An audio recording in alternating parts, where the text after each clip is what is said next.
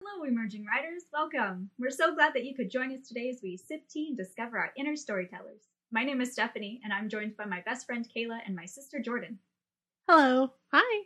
Every week, we'll be inviting you to join us as we cuddle up on our blanket fort, drink tea, and discuss the intricacies of writing and how we can become the writers we dream to be. Today's topic for discussion developing that character. Characters lead the story, they can make or break it. You need good characters, or your story won't take off. They need to be compelling, and there needs to be something that your reader can relate to. So, what makes a compelling character? I find characters that are relatable to be really easy to write and easy for the readers to dive into. And I feel like with a main character, having a relatable character is a really good place to start with a new story or if you're trying to write write a novel and you haven't before uh, you can definitely have main characters that are unlikable or unrelatable but that's a lot that's like setting the difficulty writing for the difficulty setting for your writing a lot higher than it needs to be if you're just getting started Mm-hmm. um, I find characters that are easy to relate to if they're very human and you can feel their emotion and understand their emotion.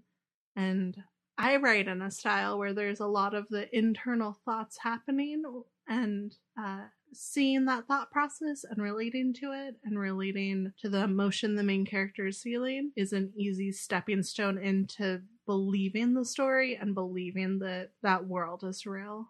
Yeah, I can agree with that. One of the things I've tried to do working on my own characters is to give them, especially like a backstory. I think that's something that helps make them compelling because it adds so much dimension and you can see their beginning and understand why they make the choices that they do. I think that's a good way to make a character relatable. Yeah, you don't want characters that are two dimensional, and adding that backstory can help add some of that three dimensionality. I feel like, especially new authors, first time drafts, those sorts of things, a lot of what happens is two dimensional characters.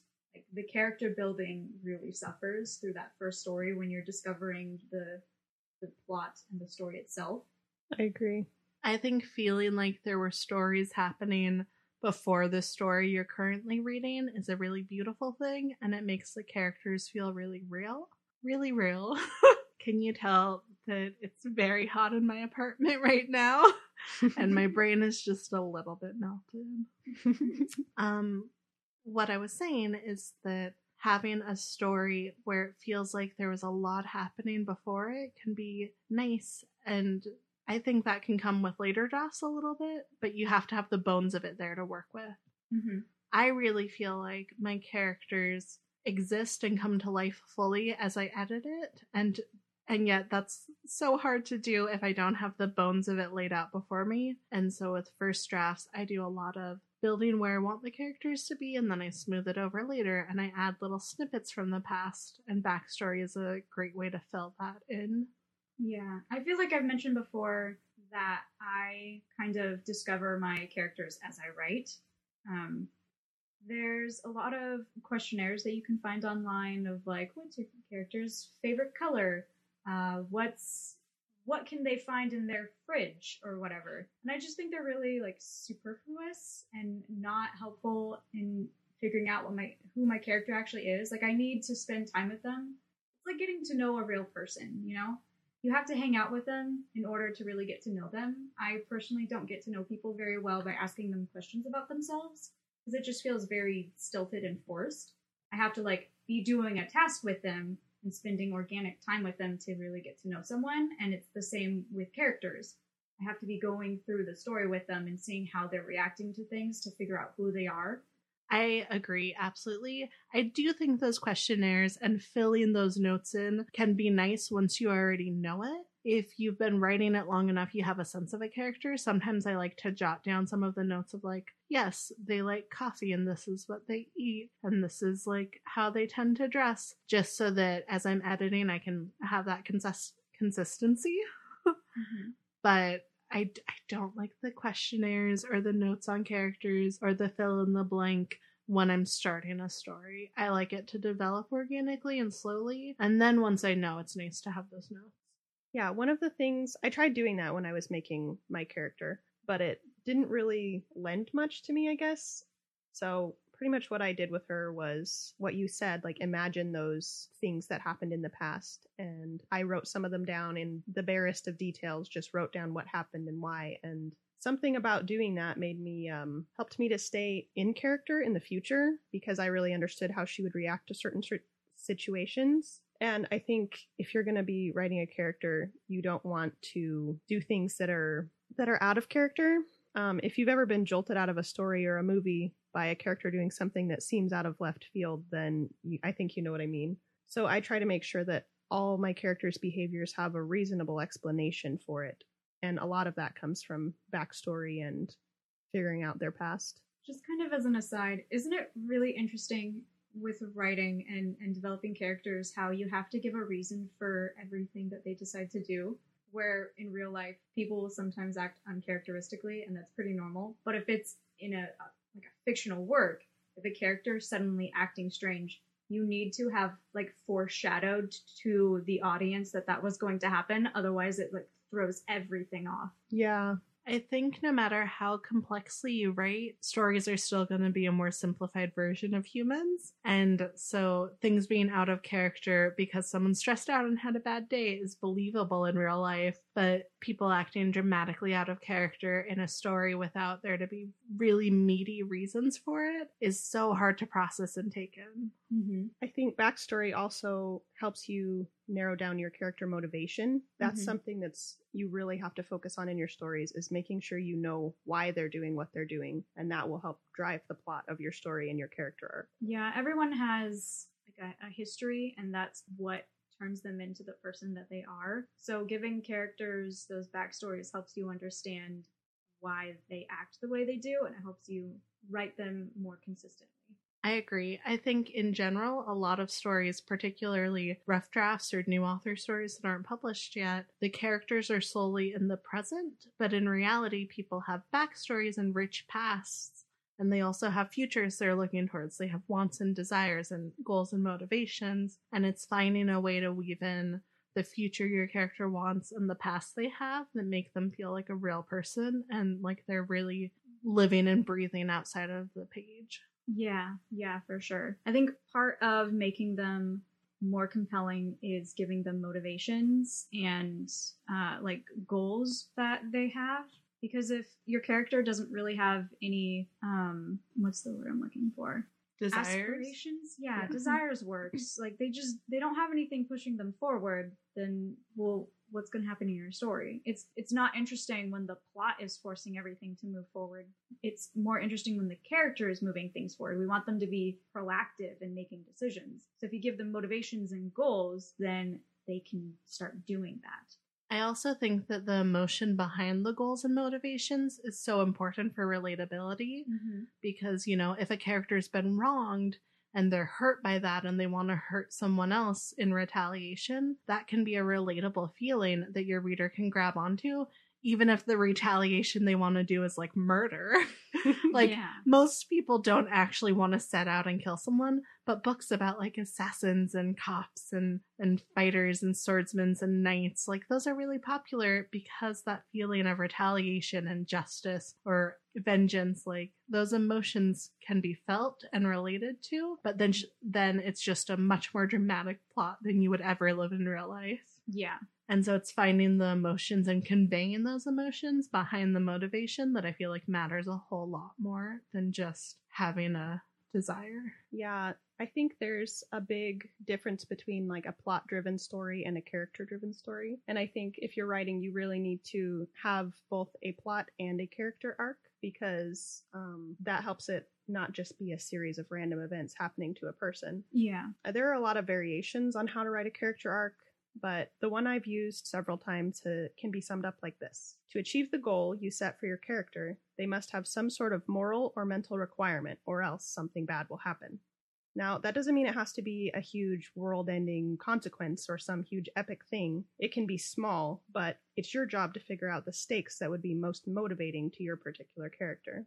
Uh, sometimes smaller and more personal is better, but you have to get to know your character to find out what that would be. I personally find that smaller uh, goals can be a lot more interesting to read. Uh, I like really big, sweeping epic journeys, but having that small, tiny goal and want can be really uh, relatable and humanizing. Yeah, I think giving them smaller goals that like either coincide with or somehow um, are brought into the bigger story is really beneficial because it again makes them feel more rounded. Giving them emotions makes them feel more rounded. I think those like smaller goals should be part of what causes the conflict as well. Like whatever big thing is going on in the story is partly why they can't accomplish their goal and that's what creates some of that conflict in the story and motivates them to move forward and actually vanquish whatever evil it is or whatever you know Yeah, and if you figure out the little pieces that need to push against them and what drives them, you can easier figure out what your antagonists are going to be doing that would force them to make a change or take an action. mm-hmm. but it's just important to make sure that your character is proactive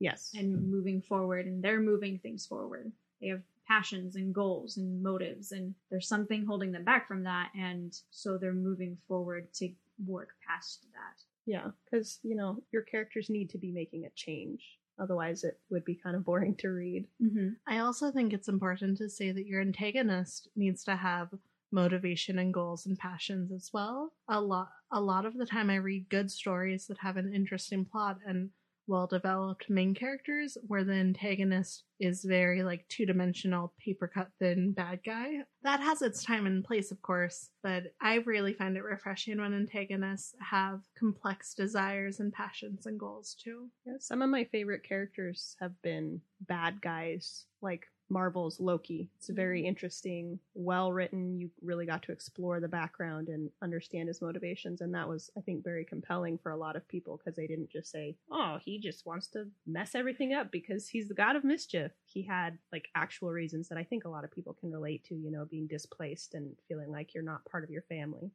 yeah i definitely know a lot of people who were adopted that feel like they need to take over the world so that their adoptive father will love them Oh, such sarcasm stuff. i think it's really relatable for most most people you know They probably turn blue too. Yeah, everyone who has been adopted can confirm they turn blue. If you if you don't turn blue, then I don't know what to tell you. I really wanted to jump in and say that I love a sexy villain, but I feel like I've lost my chance and we went down a different path now. You I don't know. I think Loki counts as a sexy villain. yes. Yeah, but you, but you got so heavy in the sarcasm and adoption. I'm like, I don't know if I can bring it back to the sex appeal. Well, you you can figured it always bring it back to the sex appeal, in my opinion. I think, yeah, I'm I'm that person in this podcast. As long as your sexy villain is more than just sex appeal, because a lot of times with female villains, that's all they are, and their motivation is I've been wronged by a man. Yes. Give them more than that. Yeah, Or don't make their I've been wronged by a man be like he cheated on me. Make it something really petty. Mm. Like he stole her crayon or he got paid 50 cents more than me. So I'm going to kill him. he's going down for this.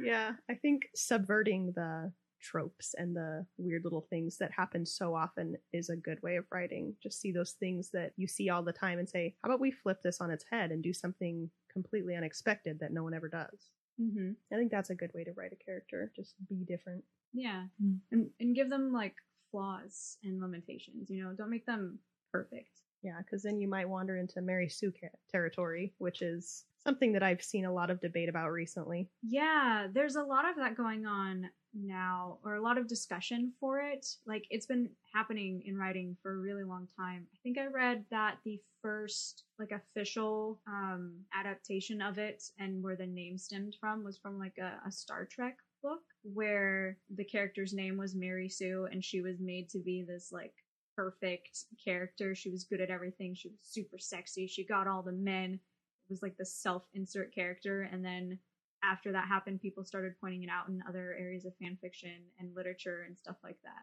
One thing that I find interesting is that so often female characters get the rap. Like Mary Sue's even named after a female character, There's Gary Stus. but they don't get get uh the bad reviews quite as much. I feel Mhm. like Yeah. It's more socially acceptable in the stories we read about for men to be strong and charming and attractive and intelligent and wealthy. And maybe they're like a little sarcastic or maybe they have some daddy issues. Yeah, maybe they're broody. Maybe they're Uh. broody. That's their character flaw. They're too broody. or they're But the women- nice. But the women love it. yes, of course they do. Don't even But if get you me get a started. girl, if you get a girl that's Strong. any of those things, they're like, whoa, that is unbelievable. I cannot even suspend my disbelief for this. That's unrealistic. I think the problem comes not in having characters that are too capable, but that don't have any quirks or any flaws that just feel cookie cutter perfect. I am all here for reading about strong, intelligent, capable women, but they need to have a little bit of something that leaves them human and flawed, flawed, and a little bit of a quirk that makes them, you know, funny. Like I too have a coffee addiction, or I too love cats.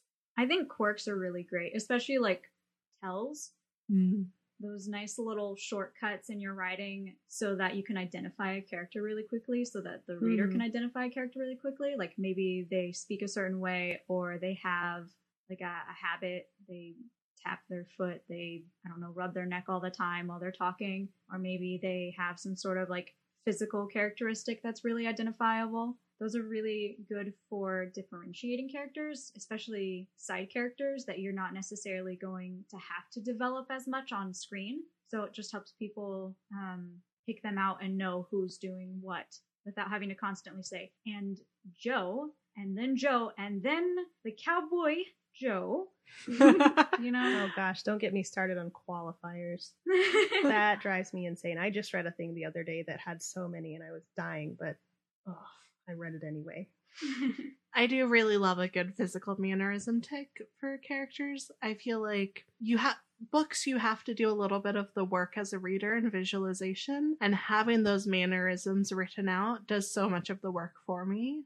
It mm-hmm. feels like they're sitting there talking or moving around or whatever the action is, not that they're all just standing perfectly still in a circle in a living room discussing it. it's so uncomfortable when you're handling a lot of characters in one scene and you're like, okay, these two are definitely doing this thing right now.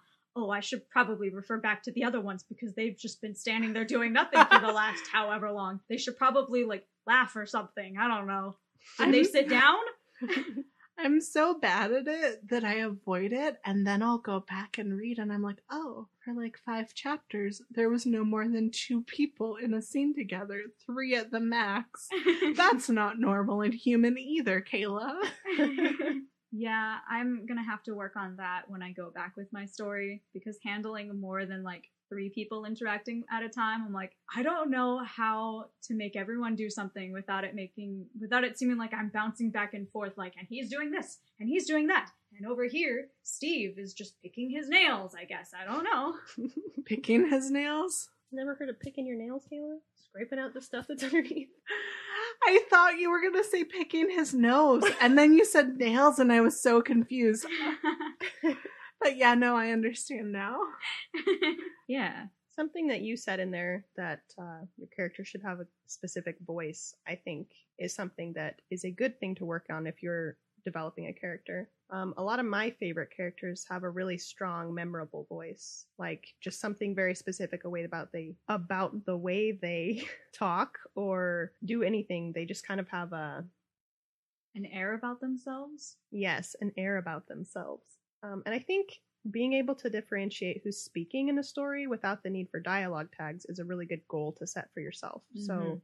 you know that you're giving each person something different because everybody doesn't talk the same or do the same little ticks or, you know, just not everyone slurs in the same ways or uses the same like shortcuts in in their speaking. And if you're writing characters from different regions then they're going to have different shorthands in the way they speak. Like over in the this side of the town where do we live? The northwest we live not in the, that accent. we live in the northwest. We don't speak like that. We don't most of us don't say y'all. I do. I shouldn't based on where i live but i do.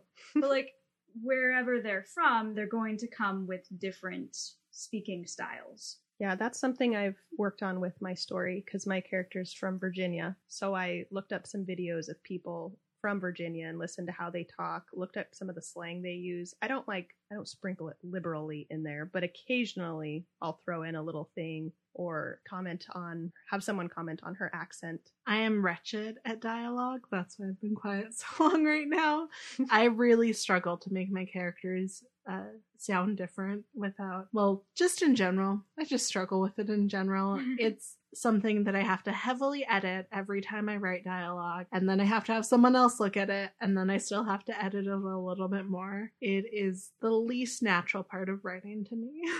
Yeah, I think through the first draft, because I'm developing my characters, I kind of have to let them say something a certain way, and then I go, oh, okay, that's how they speak, I guess. Now I have to continue doing this, and when I go back, I have to add that in, and I just sort of figure out who they are, where they're from as I go. So that first draft, there are definitely a lot of pretty wishy-washy characters of like they've changed five different times since we first started. they've got new quirks, new interests and hobbies and just random things that show up halfway through writing that I then have to like work back in at the beginning when I go through the edit, you know? I think having your characters have a hobby or just different things they're interested in outside of the plot of your story is really a good way to make your character relatable and real. In the first iteration of my story, I didn't have anything that my character liked to do. So this time around, I've given her a passion for plants and it was something she studied in school and she likes tea. And then that gave her a thing in common with Bruce Banner, who I say likes tea. So I think making hobbies and just not 100% focusing on the story and just making sure that your character is realistic and a real human person who does things outside of whatever their goal is is important and captivating. I also think that hobbies and interests can give you a whole new set of characters to work with and tie into your story. If your character plays soccer, in in their pastime then you have a whole team of people that you can like pull into the story. And it's always interesting when you have like that bystander interact with the plot where it's like oh i didn't mean for you to get into this part of my life with all of the chaos and violence and magic and now i have sorry. to protect you. I'm so sorry that i like sports. I'm so sorry i did this. Uh, it can also provide uh, hobbies and interests can also tan- tie in to providing more romantic interests or friends, like you said with Bruce Banner and tea. Yeah, giving them something they can bond with someone else with is a super important thing, I think, because building up different relationships is a really good way to explore your character and make them as well rounded as they can be. Relationships can be such a great shorthand for your reader to feel that way about a character because if your character has a best friend who loves them, who thinks that they're great and kind, and then your character has a chance to show that they're kind to their friend, suddenly they're more likable Mm-hmm. to the reader. Because then you're showing and not telling everything. If you sit here and have your character think, man, I'm such a nice person. First of all, saying it like that, no one's going to believe that. And like, oh, you're a condescending asshole. Okay, got it. Hate this character. Putting that book away. Yeah. Oh, it is not fun to read those characters. If I can't bond with a character and feel something for them, I absolutely cannot finish a book or a fan fiction if they've written someone weirdly and I'm like, oh, no, I don't even care what happens to you now. Oh, I'll give up on a fan fiction so quickly if they wrote a character just wretched. Yeah, the character needs to be admirable and sympathetic, or no one's going to enjoy them. Yeah, save the drama for your villains because people will still love them and they don't have to be as lovable. hmm I think one of the reasons that I identified so much with the main character of the Green Rider series, which is my favorite book series, is that she was a very flawed character. Like, she starts out at the very start of the book having run away from school because she got in a fight and got expelled. And she wanted to get home to her dad to tell him why she was expelled before the letter from the dean got to him and told him and he was like super mad at her or whatever. And so like right away, you're shown that this character is very flawed. She's got some anger problems. She's obviously strong because she beat up her bully in like a duel or whatever. But you're just shown right away that this character isn't perfect and that she has some things she's going to need to work on throughout the course of this book or series or whatever. Having a story start right in the middle of an action beat for a character can be such a great way to do that too. Starting with her on a mission to go tell her dad and with her already expelled before it started gives you such a more such a more Such a more. gives you a more engaging uh, plot point for the reader to grab onto. And oh, do I care about this character? Do I agree with them? I want to read and find out more. Yeah, you should always start with your character like needing something or wanting something. They're on some sort of a mission. It sets the tone of things are going to happen. Yeah, this isn't just a little slice of life where it's boring and we're going to watch them go grocery shopping and pet their cat. In detail, hear about them sitting on the couch eating chips. The Crunch of those chips was just so crunchy. Guys, maybe I shouldn't start my story with my character eating Cheetos. Yeah, that's not a recommendation. Please don't do that. Unless you also go into detail about her disgustingly licking off all of the powder from her fingers that's been like crusted on. Mmm, makes me want to puke.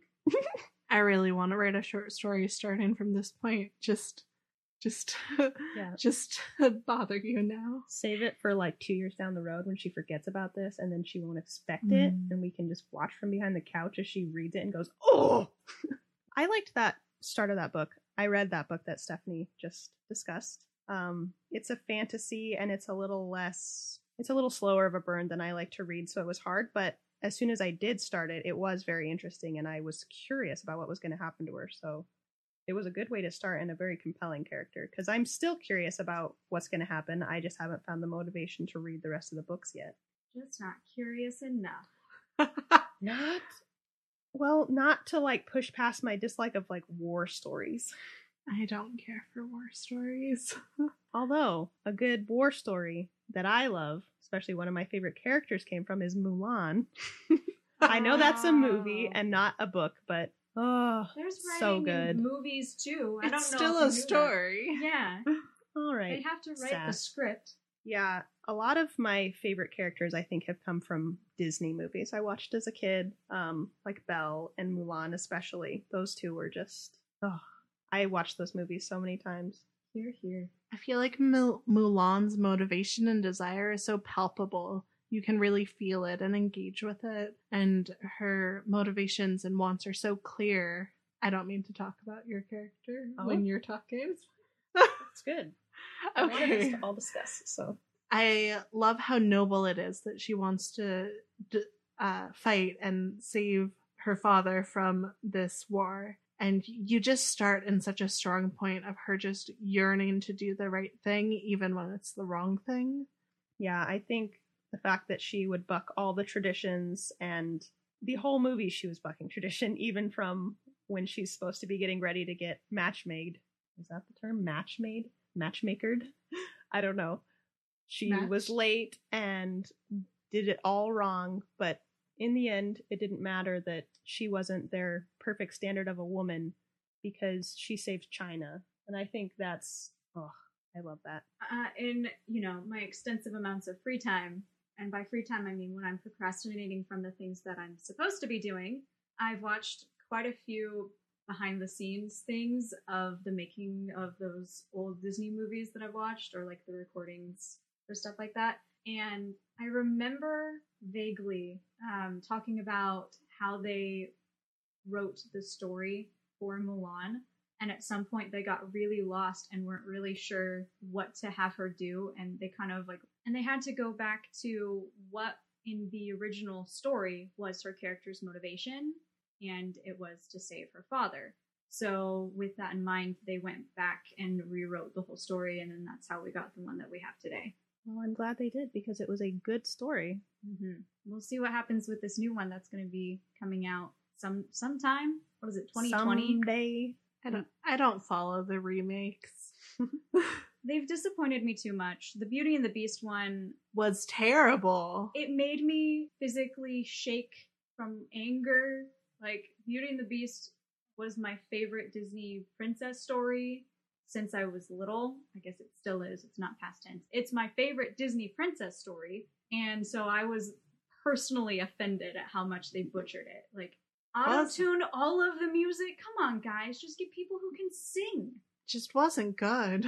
No, They, added plots that made the Yeah. main plot worse. they added random plot things that they thought were gonna fix like plot holes from the original story that really didn't matter. Like no one cared why her mom was dead. We just accepted, okay, she's dead. That's not important to the plot, so we don't need to know. Yeah, I think I only watched it once, so I don't really remember what nonsense they did. But uh, speaking of Emma Watson, Hermione Granger's one of my favorite characters. Ah, smooth transition. Wasn't it? I was waiting and I was like, I'm going to cut them off. Hopefully, they're not going too deep with this. I am here for talking about Hermione Granger, but first, I need to know what your favorite Disney princess was. Disney princess. Because we just got stuffs. Oh. Hmm. Mm, is Mulan technically one? yeah, she's counted as a Disney princess. Then her. Or Moana, if we're going uh, current. Mm, Moana's. I love solid. Moana. Moana's Such a good great. movie. My favorite princess was Ariel. No one asked me, but that's okay. I was just I- singing that song. I about- love The Little Mermaid so much. I am so insatiably curious and extroverted and social, and I want I want so much out of my life that I just relate to her so intensely. Speaking of character flaws, Ariel is the most entitled teenager. Oh my gosh. But I I'm love a her. grown up daddy. I can do anything I want. Oh, well, you almost destroyed the entire ocean because you had a crush. But I love her. Maybe you should listen to your parents, children. but I love her. And this is why relatable characters can be fine, even if their flaws are awful. Hermione Granger. Yes. lovely, lovely character.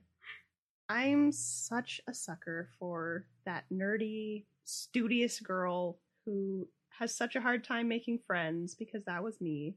I relate to her so much. but something else that I think is interesting, I just watched Harry Potter today for the first time. For the first time? yeah, I know. I know. How many I'm- did you watch? just one because I I have I had the first one and then I have the other I have like five through seven. I have to figure out how to get the others two You need- through You four. need to watch the other one. Oh, I'm going to. Hopefully, I can find them soon. I might have them on the TV, but I'm going to watch those. I got into the Harry Potter fandom by reading fan fiction because it just happened to be something that was up my alley, and I fell in love with the characters. And I was like, okay, I should probably watch the source material because I found a lot in fan fiction. They kind of shape characters in a specific way, and it can be very different than the source material Mhm. like in the Marvel fandom, Darcy Lewis, who is one of my favorite characters. She doesn't really have much screen time or development in the movies, but in the fandom, she is a badass, amazing character, and everyone just has written her out to be this awesome chick who just does what she wants and she's sassy and sarcastic. So I think the fandom life can change some characters too and develop our loves and our passions for characters that may not be written so well in the material we're given. Yeah, for sure. I also think sometimes fandom has a tendency to soften some characters because Hermione in the source material is pretty like logical but has a temper and is really studious. But in some fan fictions, not all, she's just dumb and in love with whoever the guy of choice is. And it's infuriating because she's such a strong character that doesn't always get treated like it. Yeah, it's unfortunate to lose some of that well written distinctiveness that she has. Someone else they soften is Draco Malfoy. when I told my husband that I was reading that fan fiction, he was like, Why though? He's a terrible character. He sucks. But I was like, But not in fan fiction though. They've done a lot of softening of edges and giving people a reason for acting a certain way. I really read a lot of Hermione and Draco fan fiction. Same. I have since a teenager, but I, I, I do not stand behind my choices and I don't defend them because he's wretched in the books and movies. Oh yeah, I already noticed that from the first movie. I was like, oh, yikes. This is going to be a journey. I'm not sure if I'm still going to love this character when I'm done. but I think I will because I'm an easy pleaser. What Well- male characters do you guys like? We've talked about a lot of female. well, referring to my notes, I also have the Marauders from Harry Potter written down to discuss. Yes. So great. because I think they're an example of a really interesting thing that can happen with characterization in that most of the characterization is told in stories about them, since the, their past is more relevant than where they are in the present of the story. Mhm. And so it gives a history to the main character that, like, Harry really wants to know more about his dad and his dad's friends and discover more about them and learn their past and their history. And it almost pictures, um, it almost paints them as like stories within the story. I think that can be a really dynamic, interesting dynamic to use and to have these like almost noble legends of heroes and villains from before but from before the present for your character to read about or listen to Yeah, is that's so an take. fascinating. Yeah, And it adds to the world as a whole and makes it feel more alive as well. And then it lends itself to time travel fanfic. Oh boy. I'm kind of obsessed with fanfic, if anyone couldn't tell. I read way too much of it. I get a little concerned sometimes with time, ti- time, with Time travel. Oh, no. too far. No! I just read one where she went, Hermione Granger went back to like the 30s, and I was like, yeah. I came across one that I was not expecting to go the way it did, where character traveled back in time and then met their parent, and then parent was like, "Ooh, you're attractive." And they're like, "No." It was kind of like uh, Back to the Future, except the story wasn't finished, but I'm pretty sure the end goal was that they bang, and I was like, No! feel comfortable with this guy. No! That's not what I was signing up for when I started reading this. yeah, that sounds like it needed a tag. I think it was on fanfiction.net, and their tagging system is not Oh, the best. terrible. The worst. I like explicitly do not read time travel fanfics because I always get angry at at least one thing they choose to do. but I also don't watch or read that much time travel, like original stories either. I'm just not a big fan of the like, ah, we're gonna fix it all by going back. And that's definitely not gonna cause more problems ever. Oh gosh, like Avengers Endgame.